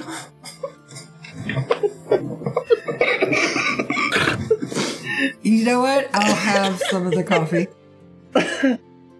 I'm crying. It's been a day. Uh, It's still pretty early for the rest of you. Like, y'all woke up. It's been about an hour. Maybe a little on the long end of that, but she seems Yeah, quite uh, Kumiho's done.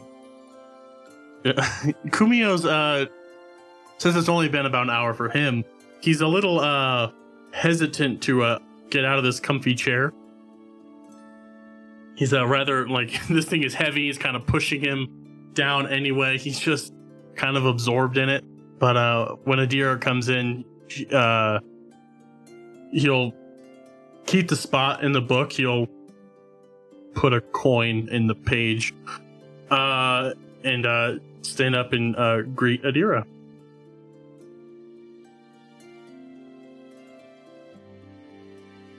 Adira is looking at Baron like he's lost his mind, but has agreed to drink whiskey coffee.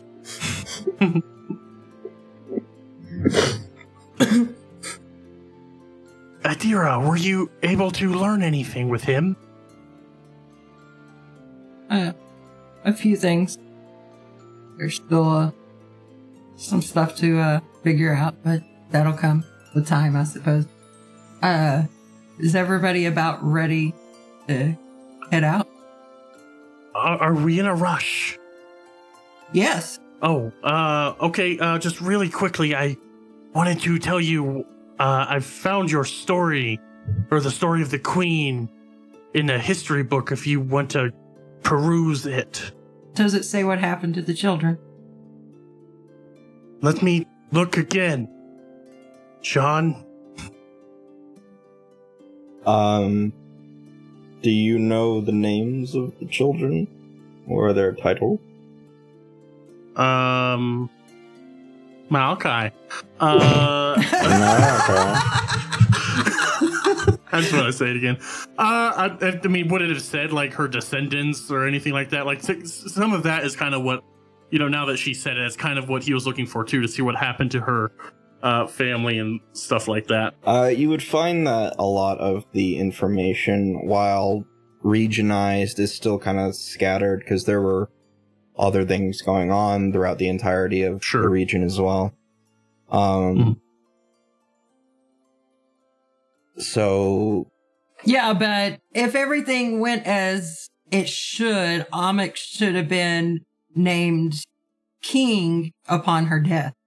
So, you find that uh, yes, uh, Amik was named king. Real quick, I'm hearing hesitance in your voice. Did I uh, did I unlock stuff that I shouldn't have? no, Sean just doesn't remember the name of all the Yeah. kids Oh, and okay. how old they were and 'Cause, yeah, I whether wasn't- they had families or not. okay, yeah, I didn't really mean to put you on the spot. I just assumed like Tracy has a, a tome like the one that I'm reading uh, already given to you. Okay, so Don, what you figured out is that Amik, her Yeah. oldest child, was around 20 years of age when she died. Mhm. And, uh, of course, he was brought up to be king upon her death. Uh, he did have a, a wife and a child. So, uh, when he became king, his son would have become prince of the region. Um, Dekel was her third child, but her second son. He would have taken over as uh, general of the country's forces, at least in name. He was only 15, so uh, it may have been in name only, but he would have been Amik's uh, first in command. Cool. Uh, so yeah, uh, Kumiho will bring this information that Adira didn't have, and um, uh, you know he'll he'll put the book on a table, and he had he made sure to put the coin in this page so I didn't lose it, uh, and just point to like, I don't know how morbid it was. I just while you were exploring things, I thought maybe I could maybe find some good tidings for you.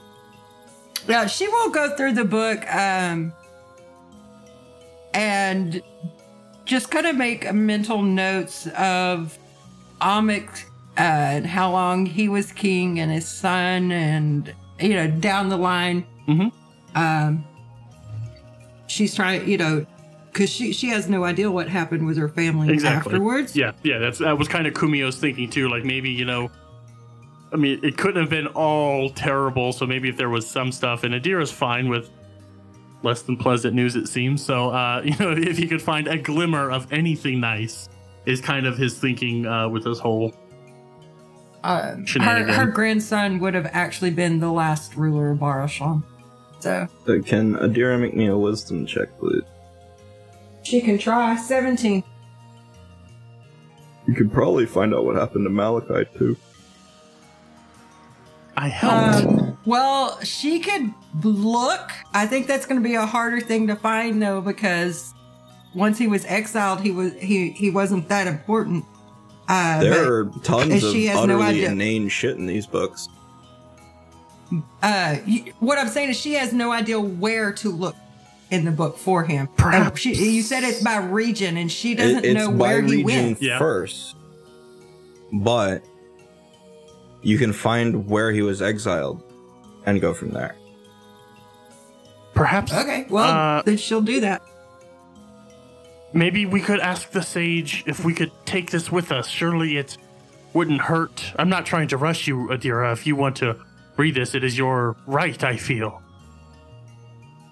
But if the sage wouldn't mind, we could just take it with us if Adira does want to hit the hit the road. Remember that Whitland did say he had things to give you. Oh, Yeah. okay, yeah, We're waiting for him to come down Cool, anyway. all right, so, good. So yeah, she'll look up Malachi. All right, roll me a d. d6 Mhm. plus one. Uh, so that will be a six. Okay. So, uh, you pour over this book for quite some time, following leads and leads and leads, and eventually move on to the next book because he actually um, continued living for a very long time and is technically still alive. Um, yeah, you find out that he followed he he basically um went through some very ill-advised like in hindsight very ill-advised things and became immortal um but he is still technically alive and you're trying to track him down through that but you feel like at, at the rate this is going getting to the modern day is going to take you a few more hours but after like i said after a couple of hours whitland comes down the stairs um Then she'll just look up at him and go, Whitland, where's Malachi?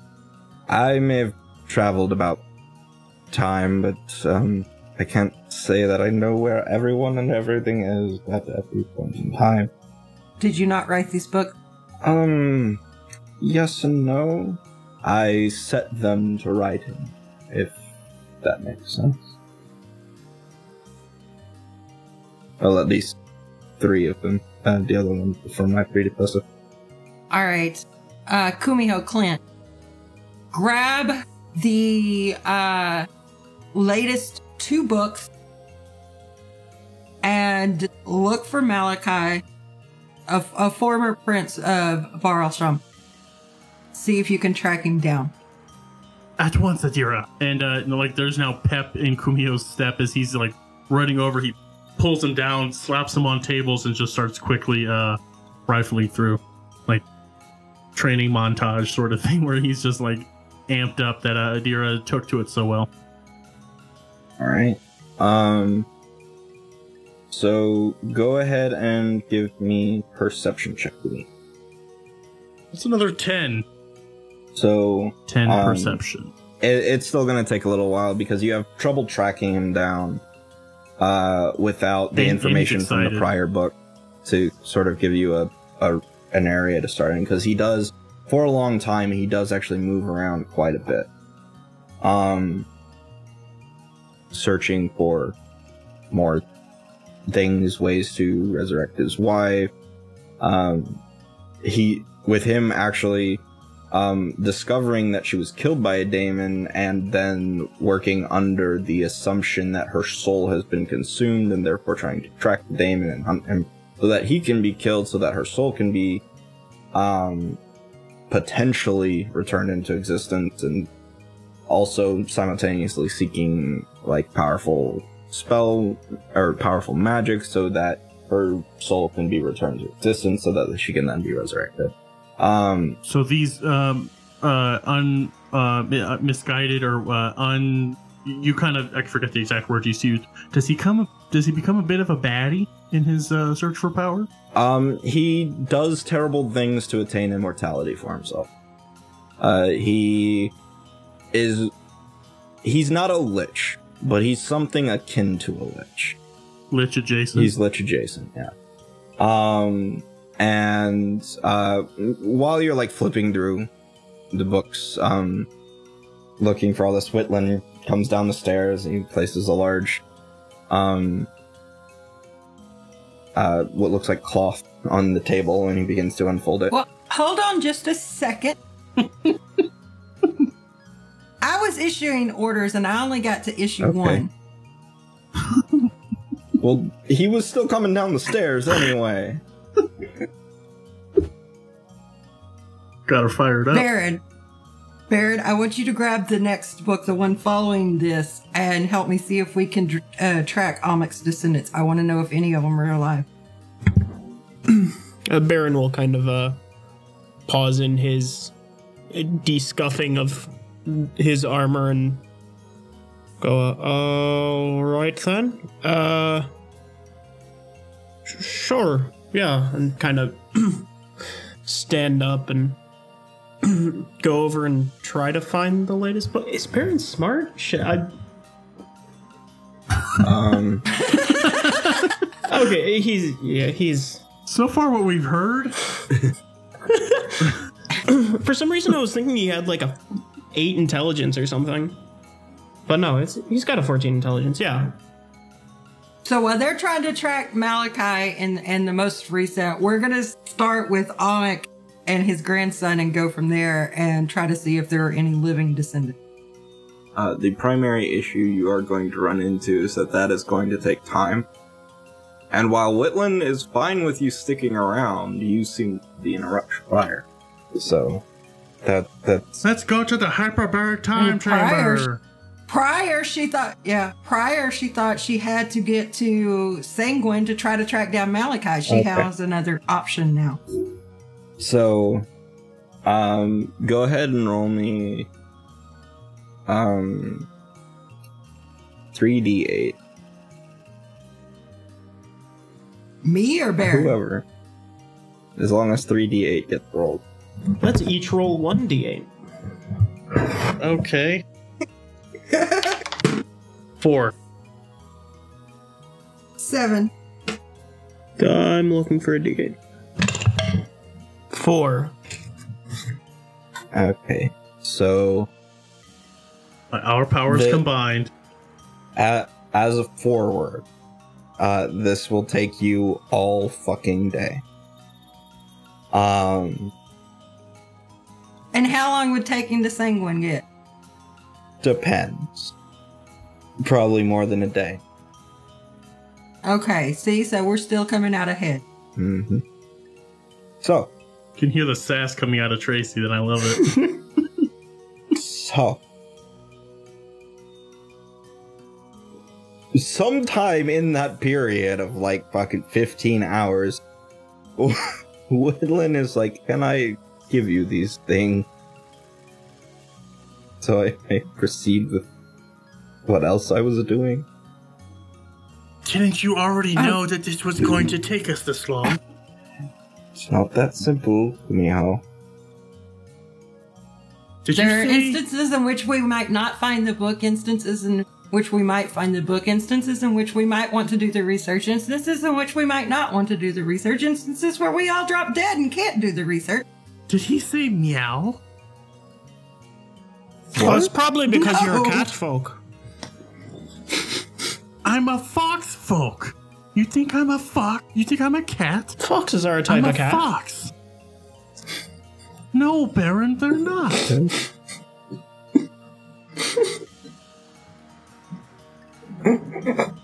Pull a nature check or a bluff? Nature. I'm doing nature. No, not you. If I have. Oh, okay. I don't have nature. Or bluff. No, I have bluff. Um, 21 bluff? Make a sense motor. Dog, that's you. You Yep. make this motive. I, I got a plus one of this uh, by Abadar's grace. Fuck me. Three. Now it is an it is a unbelievable lie, which gives it Mhm. A be, because of who you are, you know, which gives it a minus twenty. So I think you still pass and know he's lying. You're having fun with me, Baron. The other Baron didn't have fun. Can't. Uh, They are of the family Canidae. They're four canine. Guys! Attention, please. Oh, uh, yes, Adira, sorry. The man whose house we are occupying would like a word with us. He's got all the time in the world. That's an aspirin. Baron will stand up as he says that, though, and he's definitely has the biggest shit-eating grin after uh, fucking around with Camille. Yeah, Kumiho's flustered as hell, but yeah, he'll he'll go over and see what uh see what Whitland's got planned. So, Whitland produces from this w- portable hole. It's it's a portable hole. Um, he produces from this portable hole uh, a few things for each of you. For all of you, including Clint and uh, Arestia, um, he produces a belt and a a cap for each of you. Uh, and yes, and each of you gain a plus two bonus to a mental stat of your choice and a plus two bonus to two physical stats of your choice.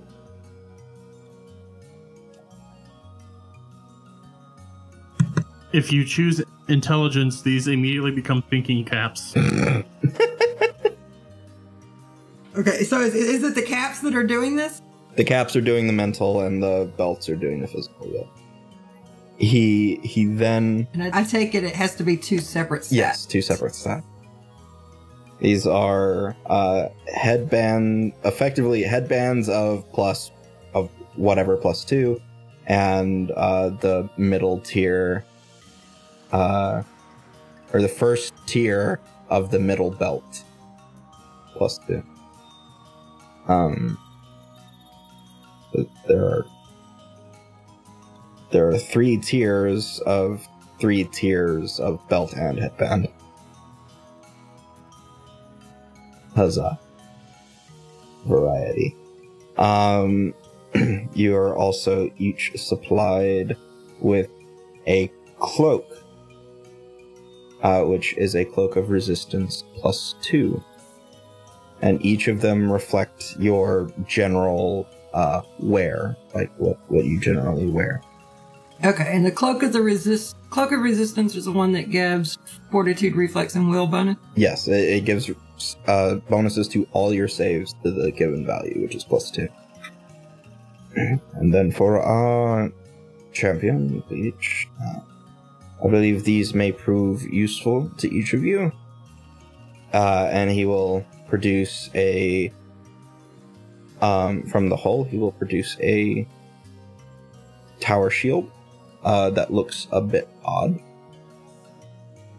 Um, it is a mithril uh, shield that has sort of a um, not buttressed. Um, it's sort of angular, like it's not just a flat wall in front of you. It is ever so slightly um, kind of like the bevor that you would find in a suit of uh, well-made full plate. It's got this sort of crease down the middle that it angles away from. Uh, and he will tell you that this is this is the piercing wall. Say plus one tower shield. Um uh with uh, the masterwork qualities we discussed before. Um and that three times per day uh, you may make a 15 foot wide wall of force um, that lasts for 12 rounds.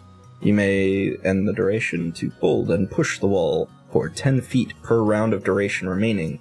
Uh, when the wall folds, it becomes 5 feet wide, uh, acting as a line spell. Make a bull rush attempt with a CMB equal to 5, uh, with a combat minnow. Make a bull rush CMB with a plus 5 bonus against creatures in this line and they take 1d8 slashing and bludgeoning damage that is a force effect, uh, thus affecting incorporeal beings. For every 10 feet they travel until the bull rush fails. In the case of, uh, they take 1d8 damage for every 10 feet they move. Um, in the case of an obstacle, you deal 1d8 damage per 10 feet remaining, doubled, uh, for like structure and stuff. Um, he produces a pair of kama connected with a uh, with a black iron chain, uh, and presents this to Kumiho. These are these are Oga. These are a set of Oga clan demon slayers. Uh, and they are a plus one keen frost, plus one keen frost dual kama. Uh, with undecided masterwork qualities, um, which you can choose. Uh, these are all masterpieces, by the way, so they get the maximum. Uh, these blades ignore the cold resistance of chaotic outsiders, but not immunity. Additionally, once per day, the owner may assume the form of a member of the Ogre Mages, for 10 minutes. This functions as Giant Shape 1, except you become an outsider uh, with the subtype of Oni, and you become an Oni Ogre Mage. And you can gain and you gain the Fly, Darkness, and Cone of Cold's spell-like abilities of the Ogre Mage Oni Holy shit. Okay. uh, during during that time. Okay, and uh, what are they made of? Uh, they appear to just be made of steel. Uh, the chain, That's the fine. Chain is yeah. uh, like a, it's a black metal. Yeah, the metal is black, but it is just steel and iron. Okay, no, that's cool. No, I was just curious because the way you said it. All right. Dope. Who's aesthetic? The black uh, kind of contrasts nicely with my gold armor. And uh, to Baron, you are handed uh, what looks oddly like a blob of water. Uh, Because you're dehydrated. Here you go. It's a it's a raindrop cake. No. Um once you take it in your hand, however, it lengthens, becoming a surging length of uh, uh of water uh, that coils around into your hand, resembling a whip. This is the Waterlord's whip. It is a plus two keen scorpion whip made of water. The uh, when making attacks with it, it touch it, it goes against touch AC instead of normal AC, and otherwise functions like the River Whip spell with an unlimited duration. It also grants you proficiency with its use if you do not ha- have it, and allows you to make uh, grapple within its reach. Make a grapple attempt within its reach. Sorry. And I will repost all the stuff. And it also uh, has undecided masterwork qualities, which you can add. Does he hand Clinton him anything? They don't get no? special weapons. No. Um, he he will provide them with uh some basic uh, uh yeah I'll give uh, Restia like a um a basic plus two crossbow and a pl- or no a plus one crossbow and plus two mace and give Clint a plus one crossbow. So when he's through handing this stuff out, Adira's just gonna look at him and say, Wilton, thank you for the aid. I hope you don't mind. Uh, there's some information in these books that I really need in order to complete the task ahead of me. So if you have no objection, we're going to uh, make use of them before we leave. Of course, just uh don't read um anything past the tenth millennia. Uh, I have n- no need to know anything beyond what's happening today. Ooh, Very well. temptation. If you do need me, uh please this uh bell he motions to a bell uh by the uh stairs up that none of you remember seeing before. Please ring it and I shall be down shortly. And he will head back up the stair. Do you think that bell wasn't there originally and he puts it there later in the day? After he told us it would be there? He's he's a mage. He just magic does strange things. Time magic eludes me. It boggles my mind. The important thing is that instead of showing up at random cities and inquiring about someone who may or may not have ever been through there, we have a lead now with these books. Yes. Thank you, Clint, for sparking the idea. You're quite welcome. Uh, and I don't mind reading more about all this.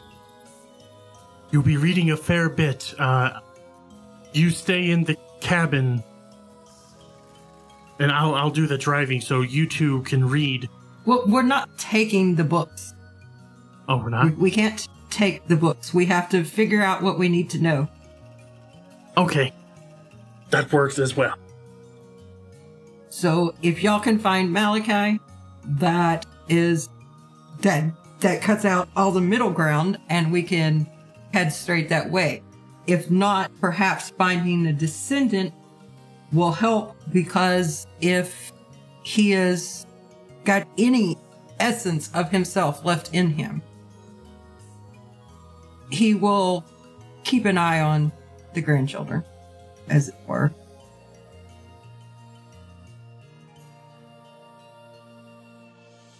Very well. And uh, Kumiho get get cracking. So what do we find out, all great and mighty DM? So you find out that, um, technically speaking, yes, Adira has living descendants. Um, they are, for the most part, no longer know, you know, they don't know their heritage or anything. Um, there are a couple of her descendants that still actually, um, bear some connection more more directly like through chance of uh interspersed um breeding through several millennia um that they have a stronger blood tie to her and that they are both actually members of an underground uh of an underground organization Dance troupe. within uh within Aklamarat. Ak- Ak- I can't even say the fucking name. Um, hold on, I have to go look at it.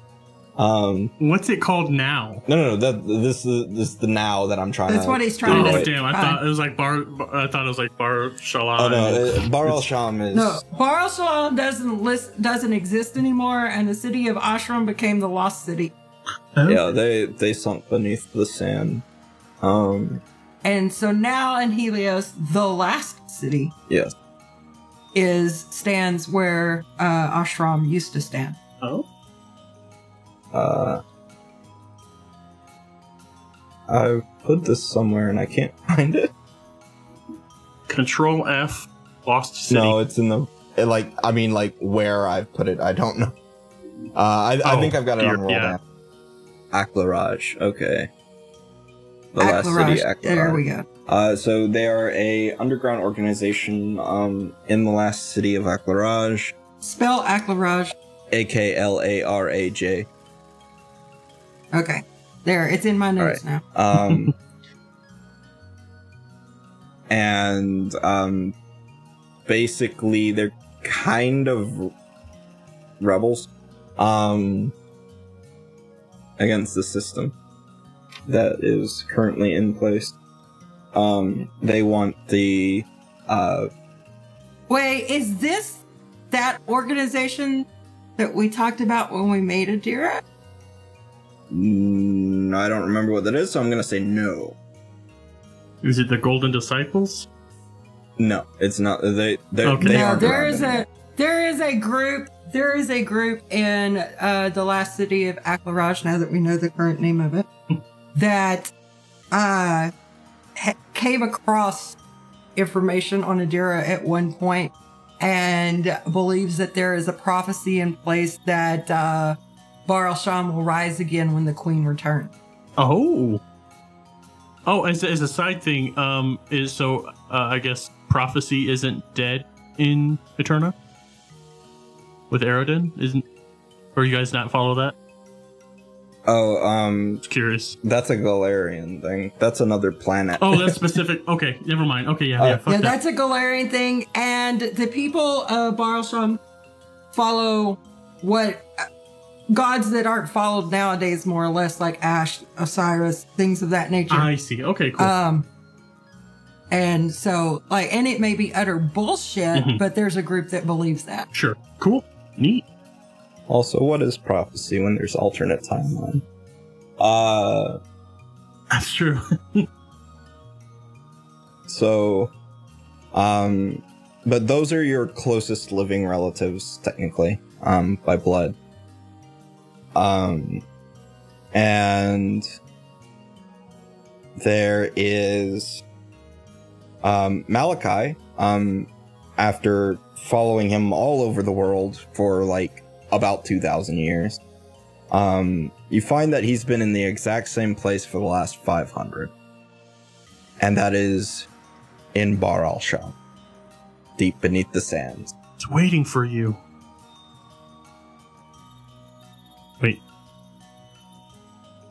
How'd he get down there? I mean, you can get down there. There are hollows. You can get down there. That's how you get down to the springs that feed the city. And well, it's reservoir by the time Adira comes around, but you know. Oh, okay. When you, like, I, I think you said something like swallowed up by the sands. I thought that meant like you know it was lost to the sands. Um, like, in in ways and for a Okay, time. so yes, let me that is true. explain. Sorry. trace plane. Let me let. me, I'm gonna give you a history lesson, Don. Alrighty. All right. Ashram was founded in the middle of a desert on a place where there was a a natural spring that had magical water that came out of it. And any plants grown from this water, anything made from this water took on magical qualities from this water. And so Ashram was settled and eventually expanded with uh, within the time span of under 3 kings it expanded from a single city to a kingdom with Ashram as the capital and the name of the kingdom was Bar al-Sham. Now over time, this spring became a reservoir under the city. And water from this magical reservoir was brought up through a systems of pumps and, and things of that nature. And that is what fed the city and kept it alive and made it such a huge trade center is because of these magical goods that came from the city. Uh, and Adira's family ruled from the time of its founding.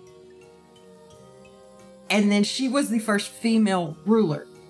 Because of the stuff that happened to her, uh, she kind of accidentally started the end of the kingdom. And the kingdom collapsed completely under her grandson. But every couple of generations, they had to build on. You know how Venice fills with water, and so they have to keep building up? Exactly. Yeah. They had to do that in Ashram because the sands with the reservoir underneath would sink. Mm, okay. Buildings would kind of sink into the sand in a way. Um, and so the system of pumps and stuff had to keep getting larger and larger to bring the water up. And the city kept sinking lower and lower and had to be kept being built up. hmm So the pre-ship complex, every two or three generations, has a new layer added to it. So if you can find whatever is currently on top of the site of the pre-ship complex, hmm you can then start working your way down through it and if you know if you're brave enough Mhm. and theoretically work your way all the way down to the beginnings of the kingdom Could Adira teleport there because she knows and has been there? Adira does not have the ability to teleport If she, if she met someone that could teleport, I mean, like if. Oh wait, no. Then you would you you would need to be the one casting it. Damn. Okay. I'm not trying to like. I'm not trying like to there like. are way there are ways around that, but also like it's been so long and things have changed. yeah it's not But I do the love a canonical reason for a place, dungeon kinda. to exist. You're welcome. okay, cool, awesome. I did know like bits and pieces of. I knew about the plumbing. I knew about the magic thing. I knew about all of that. It's just threading it back through because it's been a while for me. So that, very cool. Also, Neat. um, r- reading into it, um, you know that uh, you you would learn that the um, the glowing waters no longer are around the last city,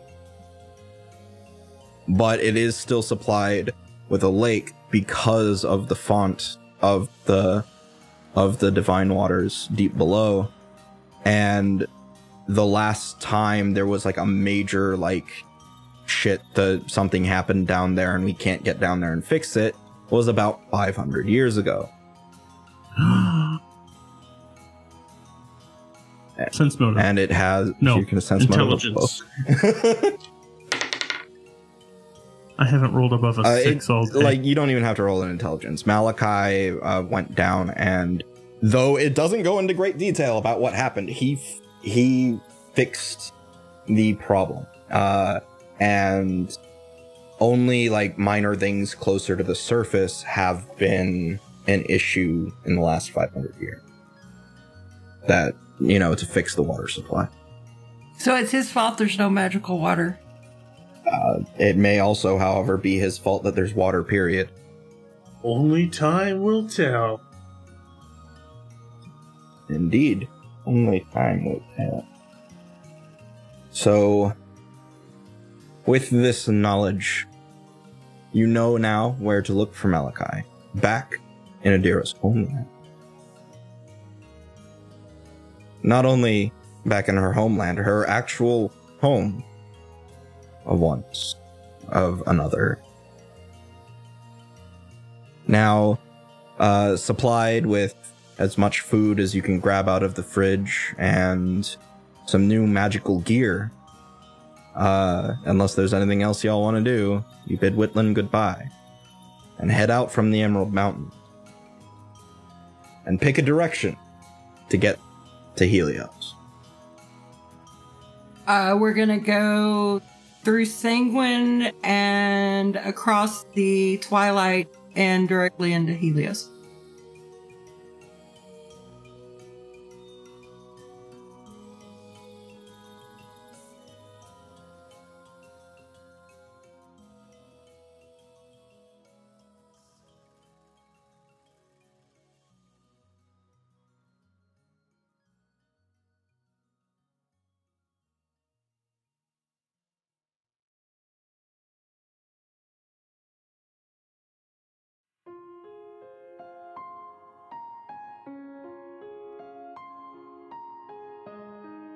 Hi there, my name's Don. I'm a proud patron of this podcast you just listened to. I'd like to take a moment to talk about some of the projects that I work on. When I'm not listening to Tracy, Sean, and the rest of the gang tell wonderful stories using the Pathfinder rules, I like to make podcasts of my own. I'm the GM in the Starfinder homebrew adventure Hexgrid Heroes. On the other side of the GM screen, I play Corey in Pokemon Seicho and Peleus in Ashes and Allomancy. I also like to sit around and talk with my friends about how horror movies can be used in a haunted house setting, and for that, check out Fountain of Fear. All of these podcasts can be found at hexgridheroes.com. Good day. This is Dick Horney, inviting you to explore the world of Dustress, a unique homebrew setting within an Eldritch Dream Games universe. Come along as the Hive Queen leads a gambler, Cowboy motherfucker with six shooter. I ain't never moved cattle in my life. I am a gambler. a Native American. He he doesn't have a lifetime of eating processed food, so he probably is actually quite regular. And a Detroit teenager. Okay, so we're rolling into elves, aliens, and troll dolls. Through discovery of new magical abilities, struggle with the reality of unknown gods, and maybe learn a little bit about themselves along the way. Visit Eldritch Dream and Dustress Podcast on Twitter for details. They took to the stars and became stars. So it says here you're from another galaxy? Yeah, Milky Way. I don't think I'm ever going to get used to saying that. A band that influenced entire galaxies Sector 8, let's make some. until their inevitable downfall. Fuck you, and fuck you too, Switzerland. Thanks for having my fucking back. Now, 20 years later, they find themselves unpleasantly reunited. James, what are you doing here?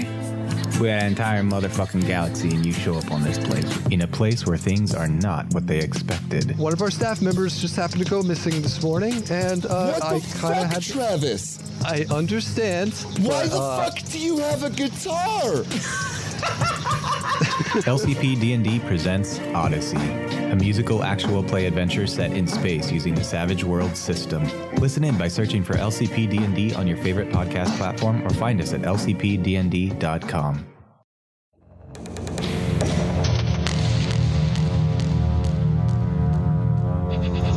Welcome, Forsaken Travelers. Do you like sci fi fantasy atmosphere? Do you like bad, scary movies, cult classics, and more? The Crow, Beetlejuice, Frankenstein? What about dad jokes? We have those too. Tune in to the podcast for the Untimely Dead every other Sunday on your favorite podcast app. We'll see you there.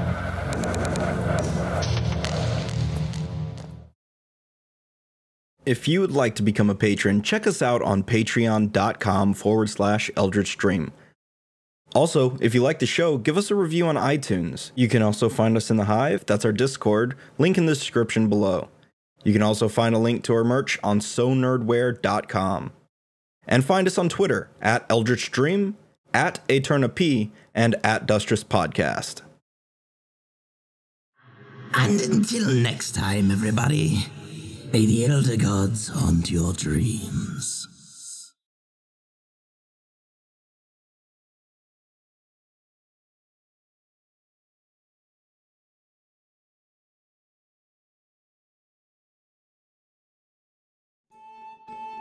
My name is Riley, Riley Morheim. You may have heard of my grand exploits in what's being regarded as the Aeterna podcast.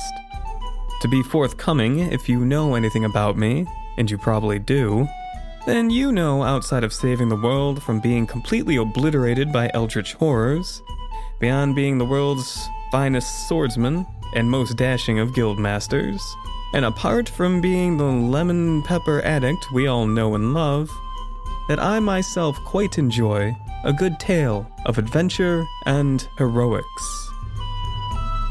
I come to you today with such a tale. If you've enjoyed my exploits, then I guarantee you'd enjoy the stories being told in a series called Horizon. Set in some futuristic fantasy world of absolute make believe called Canada, a bunch of teenagers with amazing powers have to face the world, find their place in it, and learn what it means to be true heroes.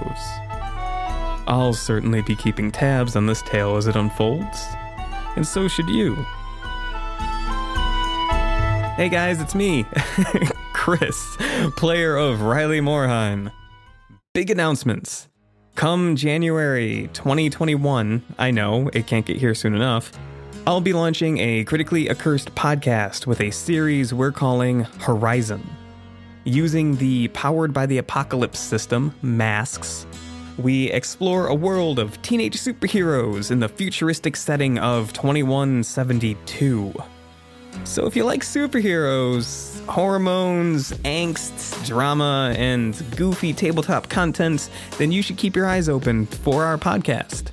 We're planning to release our first issue on January 5th, 2021, most likely in all the same places you already use to listen to Aeterna and all of your other favorite podcasts. Probably. the easiest way to keep tabs on what I'm doing in terms of podcasting would be to follow me on Twitter at C Accursed, where all podcast, tabletop content creation announcements will be made. I also occasionally stream tabletop content on Twitch, twitch.tv slash C Accursed.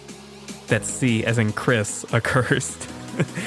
and if you're feeling particularly frisky, you can search Critically Accursed on YouTube to find my channel for an archive of streams and some shitty Let's Plays.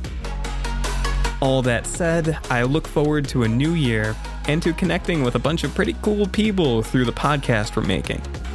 Sean, thank you for including this in today's episode, and uh, I'll. I guess I'll see you guys in the new year with a new story. It should be pretty fucking cool. Until then.